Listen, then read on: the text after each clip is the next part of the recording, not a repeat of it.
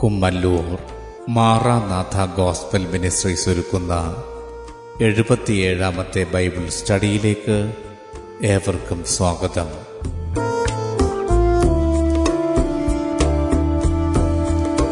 സുവിശേഷം എന്ന വിഷയത്തിൻ്റെ പതിനാലാം ഭാഗത്തെ ആസ്പദമാക്കി മാനസാന്തരം എന്ന വിഷയത്തിൻ്റെ ആറാം ഭാഗമാണ് നിങ്ങൾ കേൾക്കുവാൻ പോകുന്നത്.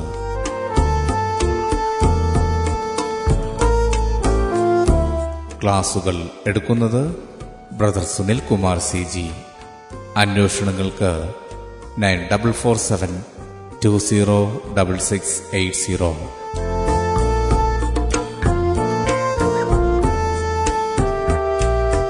ഈ ക്ലാസുകളുടെ വീഡിയോ യൂട്യൂബിലും ലഭ്യമാണ്. Amen T V network, Trivandrum, Kerala. Triple nine five nine seven five nine eight zero. ദൈവത്തിൻ്റെ അതിപരിശുദ്ധമായ നാമം വാഴ്ത്തപ്പെടുമാറാകട്ടെ.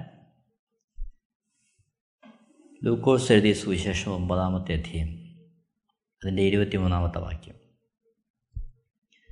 പിന്നെ അവൻ എല്ലാവരോടും പറഞ്ഞത്, എന്നെ അനുഗമിപ്പാൻ ഒരുത്തൻ ഇച്ഛിച്ചാൽ അവൻ തന്നെ താൻ നിഷേധിച്ച് നാൾതോറും തൻ്റെ ക്രൂശ് എടുത്തും കൊണ്ട് എന്നെ അനുഗമിക്കട്ടെ. സുവിശേഷ സന്ദേശത്തിൻ്റെ ആത്യന്തികമായ ഫലം എന്തായിരിക്കണമെന്നാണ് നമ്മളിവിടെ കാണുന്നത്.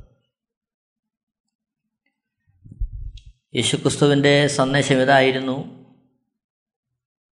ദൈവരാജ്യം സമീപിച്ചിരിക്കുന്നു, ആകയാൽ മാനസാന്തരപ്പെട്ട് സുവിശേഷത്തിൽ വിശ്വസിക്കുക. അപ്പോൾ മാനസാന്തരം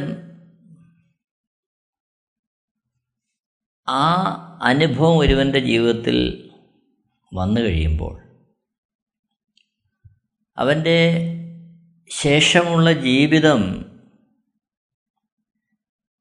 ഏത് രീതിയിലാകണമെന്ന് നമ്മളിവിടെ കാണുകയാണ്. ലൂക്കോസ് എഴുതിയ സുവിശേഷം ഒമ്പതിൻ്റെ ഇരുപത്തി മൂന്നിൽ പിന്നെ അവൻ എല്ലാവരോടും പറഞ്ഞത്, എന്നെ അനുഗമിപ്പാൻ ഒരുത്തൻ ഇച്ഛിച്ചാൽ അവൻ തന്നെത്താൻ നിഷേധിച്ച് നാൾതോറും തൻ്റെ ക്രൂശ് എടുത്തും കൊണ്ട് എന്നെ അനുഗമിക്കട്ടെ. ഇവിടെ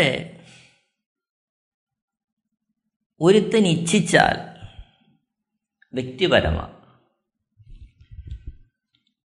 ഇപ്പോൾ ദൈവരാജ്യത്തിൻ്റെ സന്ദേശം മാനസാന്തരത്തിൻ്റെ സന്ദേശം ആ സുവിശേഷം ഒരുവൻ്റെ കാതിലെത്തുമ്പോൾ അത് ഒരുവനെ ദൈവസ്നേഹത്തിലേക്ക് ആകർഷിച്ചാൽ അവിടെ നടക്കേണ്ടുന്ന ചില പ്രവൃത്തികളെക്കുറിച്ച് നമ്മളിവിടെ വായിക്കുക, ചില രൂപാന്തരങ്ങളെക്കുറിച്ച് ഇവിടെ വായിക്കുക. ഒന്നാമതായിട്ട് ഒരുത്തൻ ഇച്ഛിക്കുക.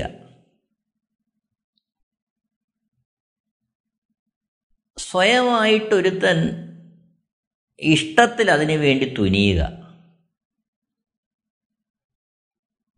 ശ്രദ്ധിക്കണമേ, ഇവിടെ എന്തെങ്കിലും ഒരു നേട്ടത്തിന് വേണ്ടിയല്ല, എന്തെങ്കിലും ഒരു ഗുണം അതിൽ പ്രതീക്ഷിച്ചുകൊണ്ടല്ല. ലോകത്തിൻ്റെ അവസ്ഥയിൽ ചിന്തിക്കുമ്പോൾ, ഭൗതികമായ അവസ്ഥയിൽ ചിന്തിക്കുമ്പോൾ ഇവിടെ യാതൊരു ഗുണമോ നേട്ടമോ ഇവിടെ കാണാനില്ല. കാരണം ഇത് അനുധാവനത്തിൻ്റെ ഒരു മാർഗമാണ്. മറ്റൊരുവനെ അനുഗമിക്കുക, പിന്തുടരുക, പിൻപറ്റുക, അവനെ തന്നെ വിടാതെ അനുഗമിക്കുക, ആ മാർഗമാണ്. ഇവിടെ പറയുന്നു, എന്നെ അനുഗമിപ്പാൻ ഒരുത്തൻ ഇച്ഛിച്ചാൽ. അവൻ എന്താണ് ഇച്ഛിക്കുന്നത്? യേശുവിനെ അനുഗമിക്കാനാണ് ഇച്ഛിക്കേണ്ടത്. യേശുവിൻ്റെ പുറകെ പോകുവാൻ, അതാണ് ഒരുവൻ ഇച്ഛിക്കേണ്ടത്. ഈ കാലഘട്ടത്തിൽ നാം വളരെ ആഴത്തിൽ ചിന്തിക്കേണ്ടുന്ന ചില കാര്യങ്ങളിവിടെ ഉണ്ട്. സുവിശേഷം കേവലം ഭൗതികമായ ചില പ്രശ്നങ്ങളുടെ പരിഹാരം, ചില നീക്കുപോക്കുകൾ, ചില ക്രമീകരണം, ചില നന്മകൾ, അങ്ങനെ പുറമേയുള്ള ഈ ലോകവുമായി ബന്ധപ്പെട്ട് കിടക്കുന്ന ചില വിഷയങ്ങളിലെ ആശ്വാസവും പരിഹാരവും നീക്കുപോക്കുകളും മാത്രമാണെന്ന് പലപ്പോഴും ധരിച്ചു പോകുന്ന തരത്തിൽ സുവിശേഷം ദുർവ്യാഖ്യാനം ചെയ്യപ്പെടുമ്പോൾ, ഇവിടെ യേശുക്രിസ്തു പറയുന്നു, എന്നെ അനുഗമിപ്പാൻ ഒരുത്തൻ ഇച്ഛിച്ചാൽ. അപ്പോൾ അവൻ ആഗ്രഹിക്കേണ്ടതും സമർപ്പിക്കേണ്ടതും ഒരുങ്ങേണ്ടതും യേശുവിനെ അനുഗമിക്കാൻ വേണ്ടിയായിരിക്കണം. അതാണ് സുവിശേഷത്തിൻ്റെ ആത്യന്തികമായ ഫലം. ഒരുവൻ സുവിശേഷം കേൾക്കുമ്പോൾ അവനിൽ നടക്കേണ്ടുന്ന ആത്യന്തികമായ ഫലം, ദൈവം പ്രതീക്ഷിക്കുന്ന ആത്യന്തികമായ ഫലം, അവൻ യേശുവിനെ അനുഗമിക്കുന്നവനാകണമെന്ന. അതും എങ്ങനെ? ഇച്ഛിച്ചാൽ, അവൻ്റെ ഇച്ഛയിൽ, യാതൊരു സമ്മർദ്ദമോ പരപ്രേരണയോ യാതൊരു നിർബന്ധമോ വേറെ യാതൊന്നും കൂടാതെ ഒരുവൻ സ്വമേധയാ അവനൊരു തീരുമാനമെടുക്കുന്നു, ഞാൻ യേശുവിനെ അനുഗമിക്കും. പോരാ, അങ്ങനെ ഒരുവൻ അതിനു വേണ്ടി ഇച്ഛിച്ചാൽ, യേശുവിൻ്റെ പുറകെ പോകുവാൻ ഒരുവൻ ഇച്ഛിച്ചാൽ, അവൻ തന്നെത്താൻ നിഷേധിച്ച് നാൾതോറും തൻ്റെ ക്രൂശ് എടുത്തും കൊണ്ട് യേശുവിനെ അനുഗമിക്കട്ടെ. അപ്പോൾ അങ്ങനെ ഒരുവൻ യേശുവിനെ അനുഗമിക്കുവാൻ തീരുമാനിക്കുമ്പോൾ, സമർപ്പിക്കുമ്പോൾ, ഒന്നാമത് നടക്കേണ്ടുന്ന കാര്യം അവൻ തന്നെത്താൻ നിഷേധിക്കണം, തന്നെ താൻ തന്നെ നിഷേധിക്കണം, അവനെ അവൻ തന്നെ നിഷേധിക്കണം. നിഷേധിക്കണമെന്ന് പറയുമ്പോൾ അവൻ്റെ ഇഷ്ടങ്ങൾ, അവൻ്റെ താല്പര്യങ്ങൾ, അവൻ്റേതായ മനോവികാരങ്ങൾ, ചുരുക്കത്തിൽ അവന് അവൻ്റേതായി അവൻ കരുതുന്ന എന്തെല്ലാം ഉണ്ടോ അതിനെയെല്ലാം അവൻ നിഷേധിക്കണം. നിഷേധിച്ചിട്ട് നാൾതോറും അവൻ്റെ ക്രൂശെടുക്കണം. അവന് വേണ്ടി നൽകപ്പെട്ടിരിക്കുന്ന ക്രൂശെടുത്തുകൊണ്ട് യേശുവിനെ അനുഗമിക്കണം. പ്രിയരെ, ഇത് തീർത്തും വ്യത്യസ്തമായ ഒരാഹ്വാനമാണ്. ഏതെങ്കിലും ഒരു വാഗ്ദത്തം നൽകി ഒരുവനെ ഇതിലേക്ക് ആകർഷിക്കുന്നതോ വശീകരിക്കുന്നതോ ആയ ഒരു മാർഗമല്ല ഇത്. പണം കൊടുത്തോ, വീട് കൊടുത്തോ, വസ്തുവകൾ കൊടുത്തോ, സമ്മാനം കൊടുത്തോ, സഹായങ്ങൾ കൊടുത്തോ, വസ്ത്രം കൊടുത്തോ, ഒന്നും ഒന്നും ആർക്കും ചെയ്യാൻ കഴിയുന്ന ഒരു കാര്യമല്ല. അതുമല്ല, ഒരു വേള അതിനു വേണ്ടിയാണ് ഒരുവൻ യേശുവിൻ്റെ അടുത്തേക്ക് വരുന്നതെങ്കിൽ സ്വർഗരാജ്യത്തോടുള്ള ബന്ധത്തിൽ അവൻ്റെ ജീവിതം അമ്പേ പരാജയമാണ്. കാരണം യേശു നൽകുന്ന വാഗ്ദത്തം അതല്ല. യേശു ഒരുവനെ ക്ഷണിക്കുന്നതും ഇതിലേക്കല്ല. ഇഹലോകത്തിൽ യേശുക്രിസ്തു അവിടുത്തെ പരസ്യമായ ശുശ്രൂഷ ചെയ്യുമ്പോൾ യേശുവിൻ്റെ അടുത്തേക്ക് അനേക രോഗികൾ വന്നു, ഭൂതം ബാധിച്ചവരെ കൊണ്ടുവന്നു, മുടന്തര് വന്നു, കുരുടര് വന്നു, മരിച്ചവരെ കൊണ്ടുവന്നു. വിശ്വസിച്ചവർക്ക് യേശുക്രിസ്തു അതിനെല്ലാം പരിഹാരവും നൽകി. പക്ഷേ അവിടെ ഒന്നും യേശുക്രിസ്തു എല്ലാവരെയും തന്നെ അനുഗമിക്കാനായിട്ട് വിളിച്ചതായിട്ട് നമ്മൾ കാണുന്നില്ല. പുരുഷാരത്തിൻ്റെ അവസ്ഥ കണ്ട് മനസ്സലിയുന്ന യേശുക്രിസ്തു അവിടുന്ന് രക്ഷകനായതുകൊണ്ട്, സൃഷ്ടാവായതുകൊണ്ട്, അവിടുത്തേക്ക് പ്രാപ്തിയുള്ളതുകൊണ്ട് അവരുടെ എല്ലാം ശാരീരികവും മാനസികവുമായ അവസ്ഥകൾക്ക് യേശു പരിഹാരം വരുത്തുകയാണ്. പക്ഷേ ആത്യന്തികമായ അവരുടെ ജീവിതത്തിൻ്റെ ഉദ്ദേശ്യം സഫലമാകണമെങ്കിൽ യേശുക്രിസ്തുവിൻ്റെ അടുക്കിലേക്ക് വന്നതിൻ്റെ ആത്യന്തികമായ ഫലം അവർക്ക് ലഭ്യമാകണമെങ്കിൽ അവിടെ നടക്കേണ്ടുന്ന സംഭവം അവർ യേശുവിനെ അനുഗമിക്കാൻ തയ്യാറാകണമെന്നുള്ളതാണ്. യേശുവിനെ അനുഗമിക്കാൻ എങ്ങനെ? തന്നെത്താൻ നിഷേധിച്ച്, തന്നെ തന്നെ സമർപ്പിച്ച്, അവനായി നൽകപ്പെട്ട ക്രൂശുമെടുത്തുകൊണ്ട് അവൻ യേശുവിനെ അനുഗമിക്കണം. അത് വ്യക്തിപരമാണ്. ഒരുത്തൻ ഇച്ഛിച്ചാൽ അത് തീർത്തും വ്യക്തിപരം. ഒരുത്തൻ വ്യക്തിപരമായി പറയുകയാണ്. മകന് വേണ്ടി അമ്മയ്ക്കോ അപ്പനോ നൽകാൻ കഴിയുന്ന ഒരു കാര്യമല്ലത്. ബന്ധുക്കൾക്ക് വേണ്ടിയോ ചാർച്ചക്കാർക്ക് വേണ്ടിയോ സുഹൃത്തുക്കൾക്ക് വേണ്ടിയോ മറ്റൊരുവന് നൽകാൻ കഴിയുന്ന ഒരവസ്ഥയല്ലത്. നമുക്ക് മറ്റുള്ളവർക്ക് വേണ്ടി നൽകാൻ കഴിയുന്നത് ഒന്നേ ഉള്ളൂ, സുവിശേഷ സന്ദേശമാണ്. സഹോദര, താങ്കൾക്ക് വേണ്ടി മരിച്ചൊരുവനുണ്ട്, താങ്കളുടെ പാപത്തിൻ്റെ ശിക്ഷ ഏറ്റെടുത്തൊരുവൻ, താങ്കളെ സ്നേഹിക്കുന്ന ഒരുവൻ, താങ്കൾക്ക് വേണ്ടി ജീവനെ, രക്തത്തെ, ശരീരത്തെ ഒക്കെ തകർത്തവൻ. അവൻ താങ്കളെ സ്നേഹിക്കുന്നു. അവിടുന്ന് താങ്കളുടെ ദൈവമാ, രക്ഷകനാ, വീണ്ടെടുപ്പുകാരനാ, പാപമോചകനാ. അവിടുന്നാണ് ദൈവം തന്നെ ഭരിക്കുന്ന രാജ്യത്തിൻ്റെ സന്തോഷവും സമാധാനവും താങ്കളുടെ ഉള്ളിലേക്ക് കൊണ്ടുവരുന്നത്. അപ്പോൾ ഈ സന്ദേശത്തിൻ്റെ മുമ്പാകെ ഒരുവൻ ദൈവസ്നേഹത്താൽ പിടിക്കപ്പെട്ട് സമർപ്പിക്കപ്പെട്ട്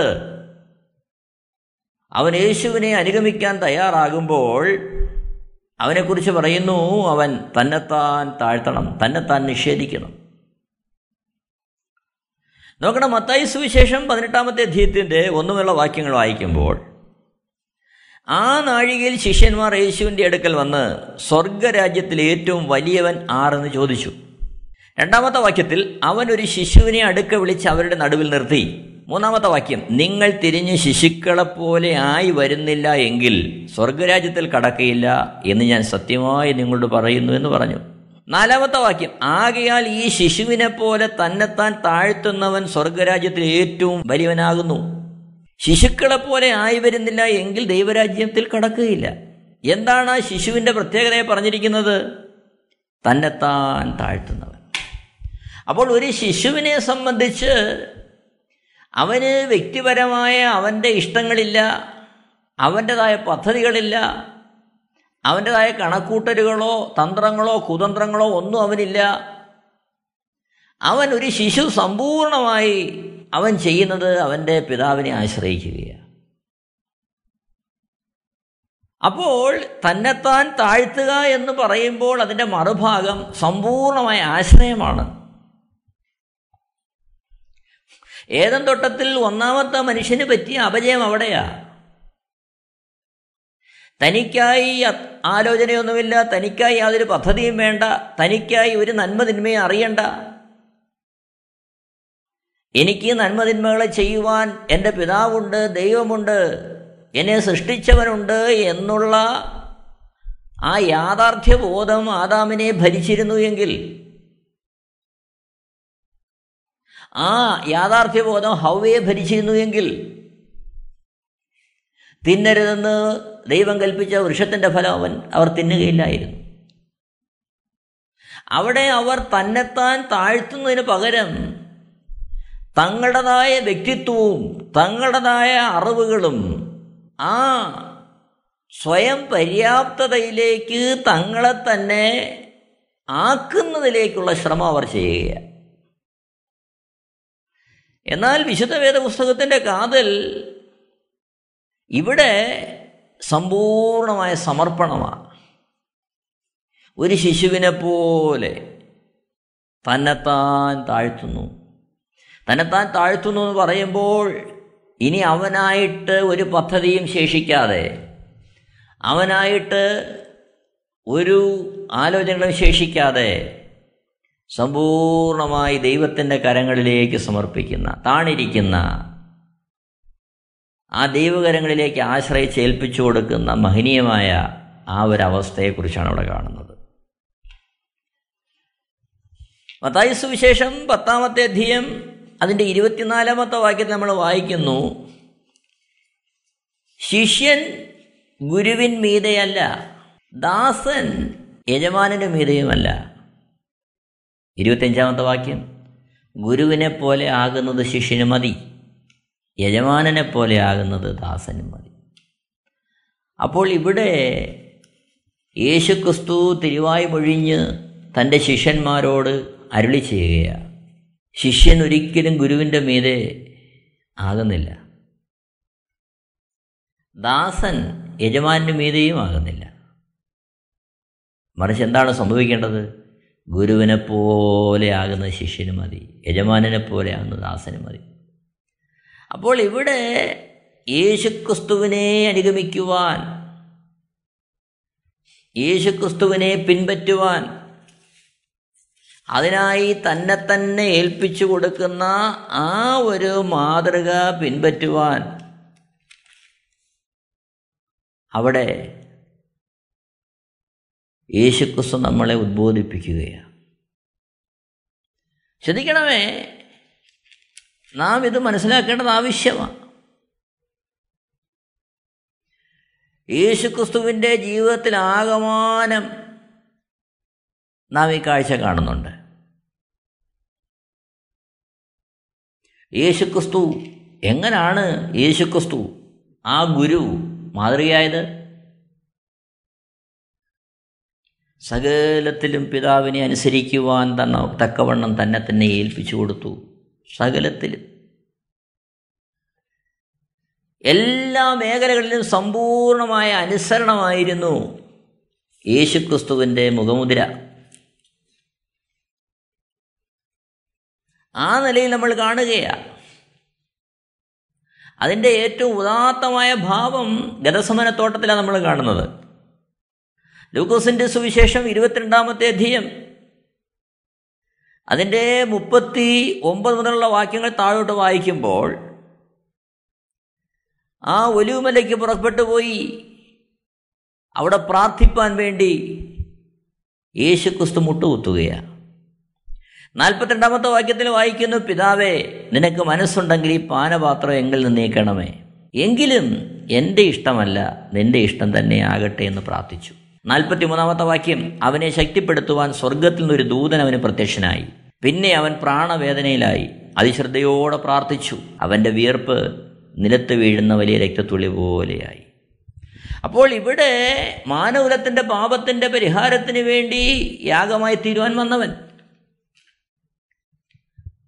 ദൈവം, ദൈവത്തോടുള്ള സമത്വം മുറുകെ പിടിച്ച് മനുഷ്യരൂപത്തിൽ വന്നവൻ. പക്ഷേ ആ വേളയിൽ യേശുക്രിസ്തു മനുഷ്യ ശരീരത്തിലാണ്. ഒരു മുള്ളു കൊണ്ടാൽ പോലും വേദനയെടുക്കുന്ന ശരീരം. ആ മനുഷ്യൻ്റെ പരിമിതിയിലേക്ക് അഖിലാണ്ടത്തെ ചമച്ചവൻ ഇറങ്ങി വന്നപ്പോൾ ആ ശരീരം ലഭിച്ചതുകൊണ്ട് വേദനയ്ക്ക് ഒരു കുറവും വരുത്തില്ല, ദൈവമായിരുന്നു എന്നുള്ളതുകൊണ്ടൊന്നും. പക്ഷേ ഞാൻ നിങ്ങളും അനുഭവിക്കേണ്ടുന്ന ആ നരകശിക്ഷ മുഴുവൻ തൻ്റെ ശരീരത്തിൽ ഏറ്റെടുത്ത് പൂരിപ്പിക്കുവാൻ യേശുക്രിസ്തു തന്നെ തന്നെ ഏൽപ്പിക്കുകയാണ്. അവിടെയാണ് ഗുരുവിനെ പോലെ ആകുന്നത് ശിഷ്യനും മതി, യജമാനനെ പോലെ ആകുന്നത് ദാസനും മതി. ആ ഗുരുവായത് എങ്ങനെയാ? തന്നെത്താൻ ഏൽപ്പിച്ചു കൊടുത്തു. ദൈവത്തിൻ്റെ ഇഷ്ടത്തിൻ്റെ മുമ്പാകെ.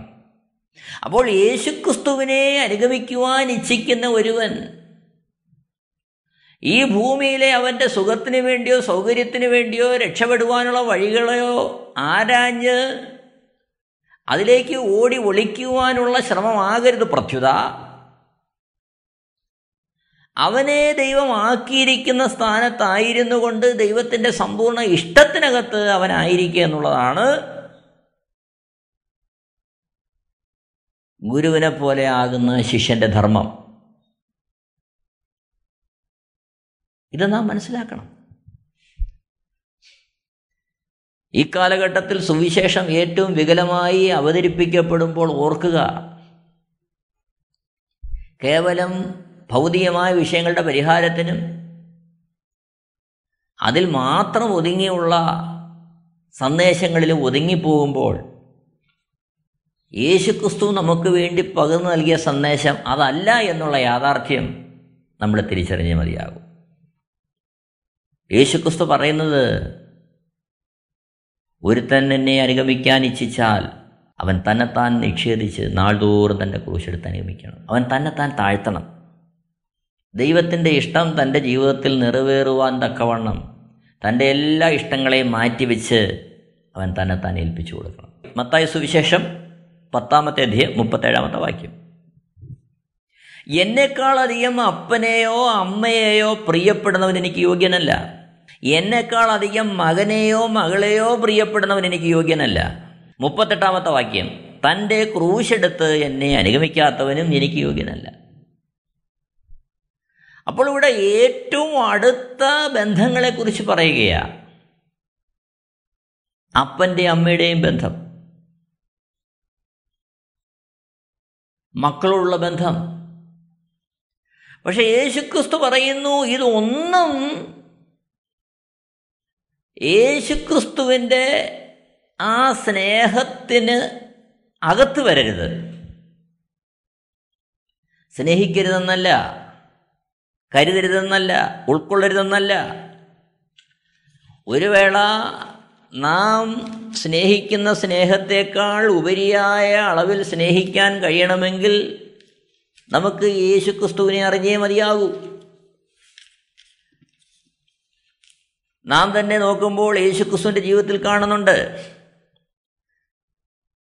എന്നെക്കാളധികം അപ്പനെയോ അമ്മയോ പ്രിയപ്പെടുന്നവൻ എനിക്ക് യോഗ്യനല്ല എന്ന് പറയുന്ന യേശുക്രിസ്തുവിൻ്റെ ജീവിതത്തിൽ കാണുന്ന കാഴ്ച യോഹന്നാൻ്റെ സുവിശേഷം പത്തൊമ്പതാമത്തെ അധ്യായത്തിൻ്റെ ഇരുപത്തിയഞ്ച് മുതൽ വായിക്കുമ്പോൾ യേശുക്രിസ്തു കാൽവരി ക്രൂശിൽ കിടക്കുമ്പോൾ കാണുന്ന കാഴ്ചയാ. യോഹന്നാൻ്റെ സുവിശേഷം പത്തൊമ്പതാമത്തെ ഇരുപത്തഞ്ചാമത്തെ വാക്യം, യേശുവിൻ്റെ ക്രൂശിനരികെ അവൻ്റെ അമ്മയും അമ്മയുടെ സഹോദരിയും ക്ലയോപ്പാവിൻ്റെ ഭാര്യ മറിയയും മഗ്ദലക്കാരത്തെ മറിയയും നിന്നിരുന്നു. യേശു തൻ്റെ അമ്മയും താൻ സ്നേഹിച്ച ശിഷ്യനും നിൽക്കുന്നത് കണ്ടിട്ട്, സ്ത്രീയെ, ഇതാ നിൻ്റെ മകൻ എന്നമ്മയോട് പറഞ്ഞു. പിന്നെ ശിഷ്യനോട് ഇതാ നിൻ്റെ അമ്മയെന്നും പറഞ്ഞു. ആ നാഴിക മുതൽ ആ ശിഷ്യൻ അവളെ തൻ്റെ വീട്ടിൽ കൈക്കൊണ്ടു. എന്നെ കേൾക്കുന്ന പ്രിയപ്പെട്ടവരെ, യേശുക്രിസ്തു കാൽവരി ക്രൂശിൽ കിടക്കുമ്പോൾ തനിക്ക് ജന്മം നൽകിയ തൻ്റെ മാതാവ് ആ മറിയ, മറിയയ്ക്ക് യോസഫിൽ മറ്റ് മക്കൾ ഉണ്ട് എന്നിരിക്കെ താൻ സ്നേഹിച്ച ശിഷ്യനായ യോഹന്നാനോട് പറയുന്നു, ഇതാ നിൻ്റെ അമ്മ. സ്ത്രീയോട് പറയുന്നു, ഇതാ നിൻ്റെ മകൻ. അപ്പോൾ എന്നെക്കാളധികം അപ്പനെയോ അമ്മയോ പ്രിയപ്പെടുന്നവൻ എനിക്ക് യോഗ്യനല്ല എന്ന് പറഞ്ഞ യേശുക്രിസ്തുവിൻ്റെ പ്രായോഗിക ജീവിതത്തിൽ നോക്കുമ്പോൾ ഇതൊരു വൈരുദ്ധ്യമാണോ എന്ന് നമ്മൾ ചിന്തിച്ചേക്കാം. അതൊരു വൈരുദ്ധ്യമല്ല, മറിച്ച് സ്നേഹത്തിൻ്റെ, കരുതലിൻ്റെ, ഉൾക്കൊള്ളലിൻ്റെ, കൊടുക്കൽ വാങ്ങലിൻ്റെ ഉദാത്തമായ അവസ്ഥയിലെ വർധനവ് നമ്മൾ കാണുകയാണ്. അതായത് ലോകത്തിൻ്റെ സ്നേഹപ്രകാരം നമ്മുടെ സ്നേഹം പത്ത് പോയിൻ്റാണെന്ന് സങ്കല്പിച്ചാൽ ക്രൂശിലേക്ക് വരുന്ന യേശുക്രിസ്തുവിൻ്റെ സ്നേഹത്താൽ പിടിക്കപ്പെടുന്ന ഒരു സ്നേഹത്തിൻ്റെ പിടിക്കപ്പെടുന്നവൻ്റെ സ്നേഹത്തിൻ്റെ നിലവാരം നൂറ് പോയിൻറ്റിലും അധികമാണ്. അവിടെയാണ് അവൻ ശത്രുവിനെ സ്നേഹിക്കുന്നത്, അവിടെയാണ് അവൻ ഉപദ്രവിക്കുന്നവർക്ക് വേണ്ടി പ്രാർത്ഥിക്കുന്നത്.